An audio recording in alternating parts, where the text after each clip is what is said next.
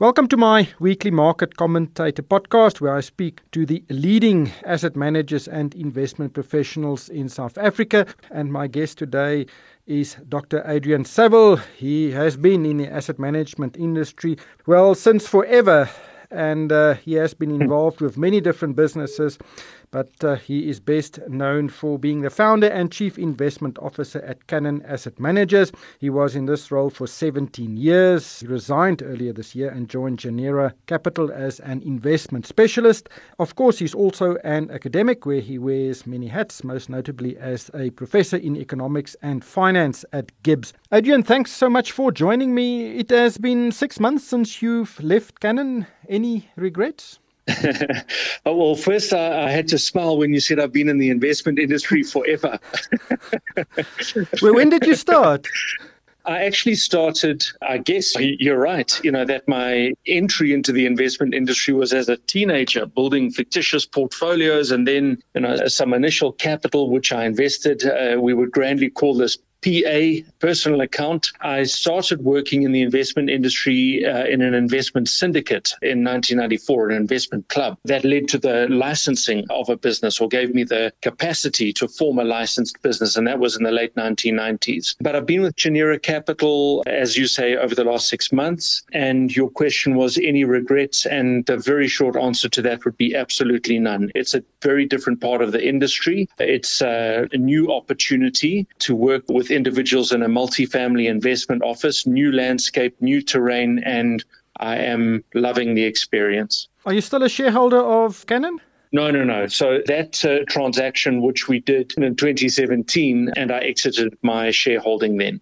But Genera, you've just briefly said it was a, you know, a pretty niche asset manager, but uh, I can't find any fact sheets about the funds. What do you do there actually? Yeah, well, uh, if you've visited uh, Genera Capital website, Raymond Goss uh, is the founder with Tristan Retzlaff. They are the principals in the business. Raymond is well known to the South African investment industry and increasingly the global investment industry. Tristan is based in London and the business is described, I think, in a statement as a multi-family investment office. What does we that mean? A, well, it, it, means we look after families. Uh, you know, that's the sort of that's the principle that we're looking after. The fact that we're looking after families, you know, in and of itself, that will give you a sense that we are looking after high net worth uh, and essentially helping them solve for international global investment demands, challenges, needs.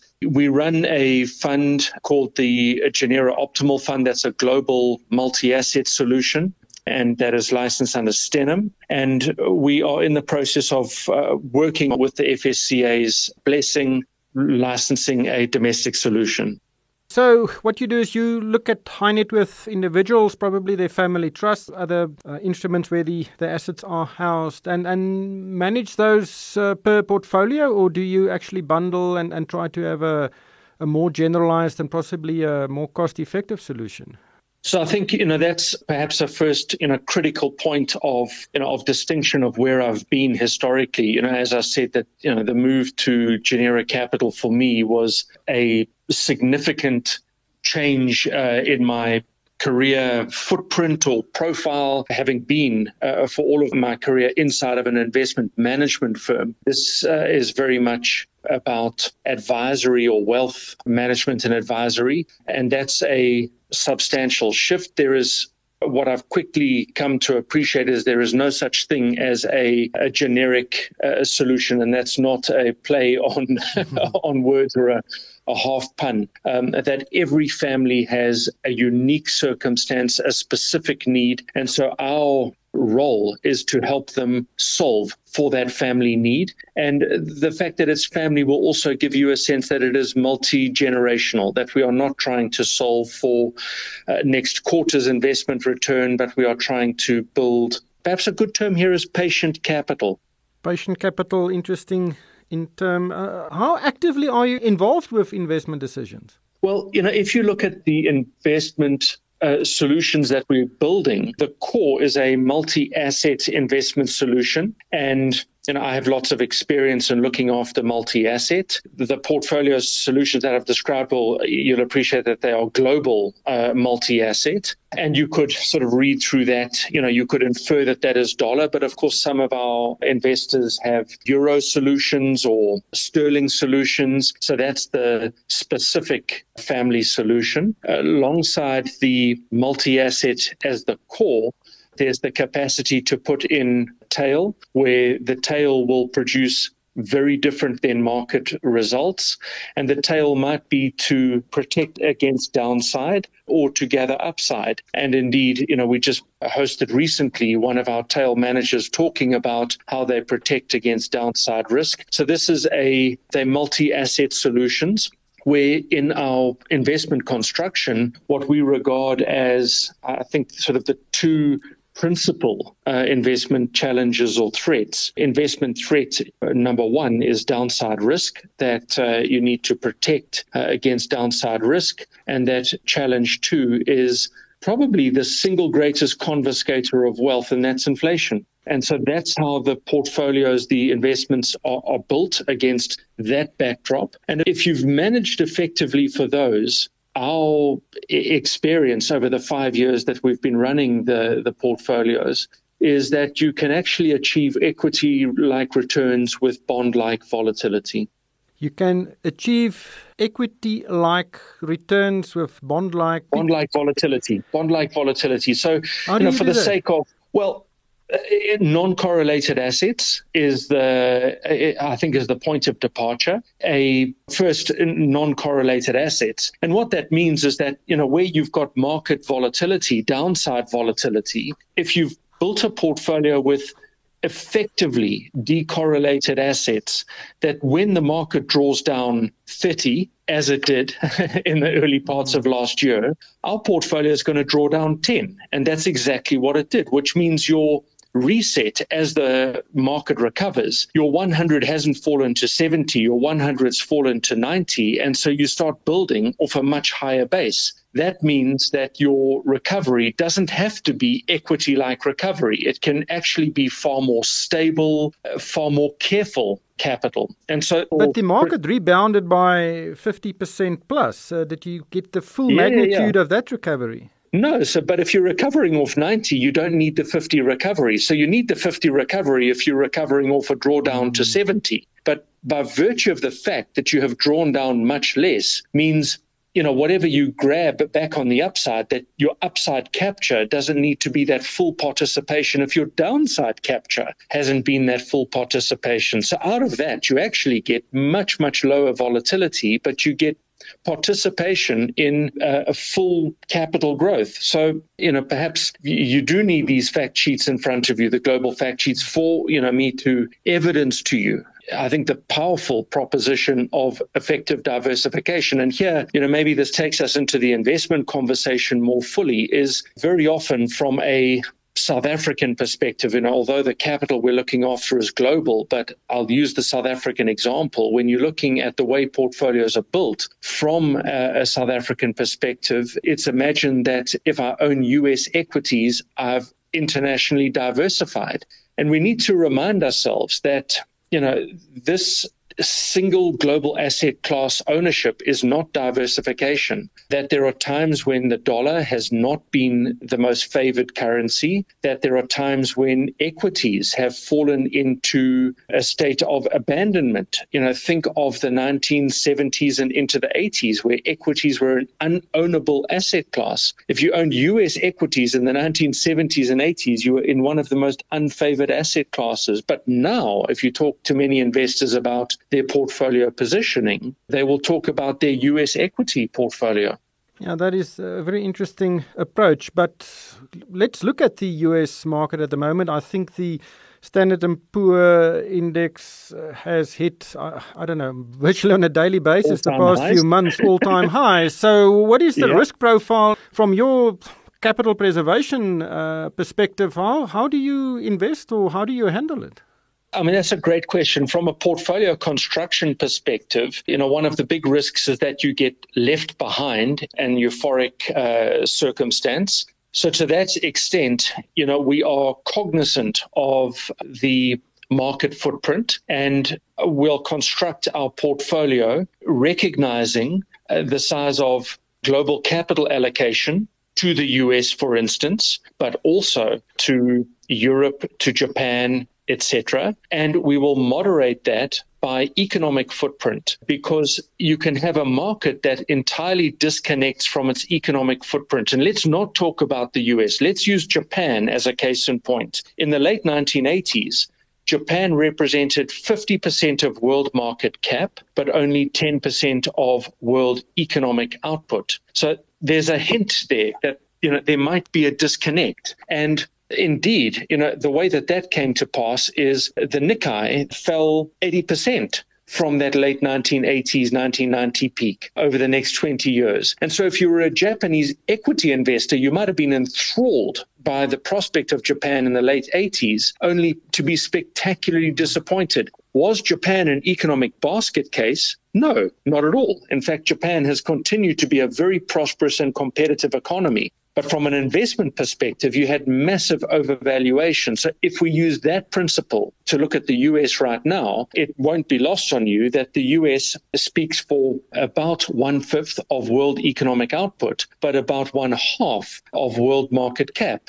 So there's a sense that there might be a disconnect between US valuation. And in the same breath, you've got China, which is powering ahead uh, and looks set to overtake the US in terms of nominal GDP, but isn't remotely that size in terms of market cap. So if you put more than just market cap into the analysis, I think it offers a fuller perspective.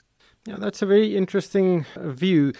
But it comes back to a question when does a long term diversified investment strategy become a wealth preservation type of strategy where uh, the focus uh, is not on peer growth anymore? Just to rewind to you know the, the two risks that are flagged early on in our conversation. Risk one is permanent destruction of capital, and let's say you were a Japanese family investment business and you had allocated all of your capital to Japanese equities, which were the superstar of the late 1980s. Over the next 20 years, even if you were a superb equity investor in Japan, you would have lost 80% of your capital. Now, that's not permanent destruction, but that's rather spectacular destruction of capital. The second is inflation, and inflation eats while you sleep. So here, let's go to the experience of the US, of the UK in the late 1970s, the so called winter of discontent, where the UK got into 15 and 20% inflation. Now, these times are long forgotten. We don't imagine that it's possible for an advanced economy to print 20% inflation. But I think investment management is asking the question well, what if it does? You know, if it does, under that scenario, what would our portfolios look like? So a multi-asset solution caters for these risks. And uh, how do you cater for those risks? You don't own just equities. Yeah, you might have some equity in your portfolio, but you're going to own government bonds, you're going to own precious metals, uh, you're going to own commodities, which do very well in uh, inflationary environment, and you're going to own inflation-linked bonds. Uh, you know, so that's much fuller diversification than a conventional a sort of 60 40 portfolio, which has got 60 equities, 40 bonds. So we've got double digit ownership of precious metals in our portfolio. We own inflation linked bonds and commodities, which are fantastic defenses against inflation and we own equities, which will, and those commodities will also participate in a growth environment. So I think this portfolio construction looks after this patient capital, very mindful of what I would call uh, these primary risks of permanent destruction uh, and inflation. Private equity and property, you didn't mention those. Are they within the portfolios? I didn't mention those, uh, and you know perhaps that's part of you know my new experience and learning in a family office. For the last four or five years, I've chaired the investment committee of a South African venture capital business or Section 12J business called Meta Capital, and what that has demonstrated is just how different the investment and return profiles of venture capital are. And equally private equity. So, in part of our satellite offerings, we have access to some really compelling private equity and venture capital opportunities. Then, just lastly, the local market. We did rebound strongly since March last year, but over the past few months, mm. we've been you know, moving sideways, maybe a, a volatile sideways uh, graph, um, you know, would be an apt description. But the international mm-hmm. markets have continued on an upward trajectory. What are your views on the current valuations and the possible future direction of our local market? When you say international markets have pushed ahead, of course, the US has pushed ahead. But if you've been uh, a European investor uh, for the last 10 years, it's been sideways. So I think, you know, international experiences have been varied. Domestically, well, what speaks uh, volumes is the way mid caps and small caps have set up over the course of the last six, 12 months. You know, there's a base effect, but even then, they've given more than they took away. So there's some quite nice opportunity that has set up in that slightly off the radar uh, environment of mid and small caps. For me, the real tragedy, I guess, in the South African circumstance is the ambivalence of policy. You know, what investors are constantly uh, on the lookout for is policy certainty. And we've got this flip flopping uh, in the policy narrative you know, as you well know, you know, this green paper um, of the last couple of weeks suggesting that, you know, there's 12% of payroll available for a universal pension fund. Now, this came from left field, and it really injects a bunch of uncertainty into an environment where investors are desperately looking for policy certainty. I was in a conversation earlier today with an academic colleague in Rwanda, and she tells me that every two weeks, Paul Kagame comes onto uh, public media and gives clear direction of what the next two weeks looks like from a lockdown perspective, a vaccination perspective, an economic mobility perspective, and I will see you in two weeks' time. And he speaks to the Rwandan population every two weeks with regularity. You know, by contrast, we've got a lot of noise in our policy. We've got this green paper. Sometimes the president speaks, sometimes he doesn't. I think that that is uh, snatching a victory from the environment or perhaps stuffing defeat. Uh, uh, into the jaws of what is possible. Valuation perspective, the, the South African environment has been heavily uh, influenced by the goings on and process in Naspers. Heavily influenced. As you say, you know, I, I, think the poor performance of those counters have actually hidden the, excellent performances of mid caps and, and specific sectors. Uh, you know, yeah, like the, yeah. the, financial sector. Asset allocation uh, geographically, uh, how much do you actually look at the local market? I'm responsible for domestic asset allocation. Global asset allocation, it's hard to find a case for bonds. It's even harder mm. to find a case for corporate bonds. Domestically, there are some attractively priced assets, and I'd say almost the exact opposite domestically, that in a tame inflation environment, nominal bonds and inflation linked bonds are attractive. They've delivered almost double digit uh, year to date. They still look uh, attractively priced. Inside outside of equities, there remain some very compelling cases, but I think you need to be careful about where you go. It's a case of finding the good assets and being satisfied that their drivers are in place. Commodities have really set up. I mean, have a look at the performance of some individual counters. Sibanye uh, is, yeah. a, is a great talking point. I mean, what an absolute rock star. And a superbly managed company. I don't want to take anything away from the management, but you know, can the tailwind of commodity prices stay in place? And that's a harder case to make. It's a much easier case to make about their management, just a superbly managed business. But it's a harder case to make that the commodity tailwind will be in their favor for the next 12 months. Just lastly, do you see cryptos as an asset class? Would it be funny if I shared with you that I bought my first non fungible token on the insistence of my son? so I've ventured into that water only so that I'm not an armchair critic, uh, but I'm on the field. I bought some Ethereum. We bought a non fungible token. I'm trying to figure this out. I don't understand it. It's esoteric, it's quirky. I can't get my head around how you value something that has no intrinsic underpin. So, can I reserve judgment for now while I experience my first investment in NFTs. yeah, I delivered a guest lecture at a MBA school not too long ago, and one of the case studies I used was: uh, listen, say you get a hundred thousand rand, what would you do with it? And many yeah, people and said buy e- buy equities, pay down uh, the mortgage bond, and then fifty percent of the people, fifty percent, and these are mostly young professionals, said they would buy crypto. So there is wow. definitely wow. a value perception amongst maybe a yeah. younger generation. It's captured uh, minds and attention. You know, good reason to put a question mark over many central banks and their ability to print money uh, in a fiat currency world. The printing of money debases it. That's evidenced by inflation. So I share that concern, the cynicism, what I can't get my arms around is how do you value this thing? If you can't value it, you know, how do you regard it as an investment class? How do you value gold?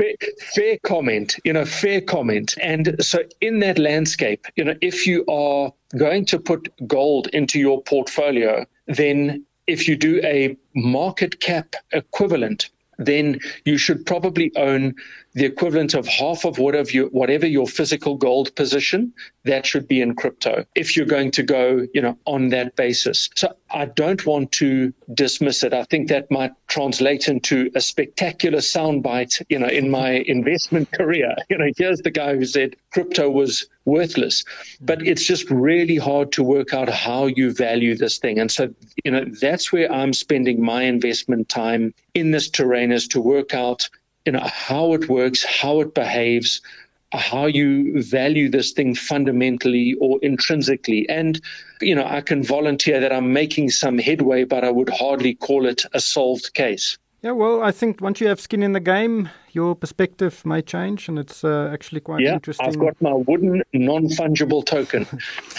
my Adrian, wooden statue. Adrian, thank you so much for your time today. That was Dr. Adrian Saville. He is an investment specialist at Genera Capital.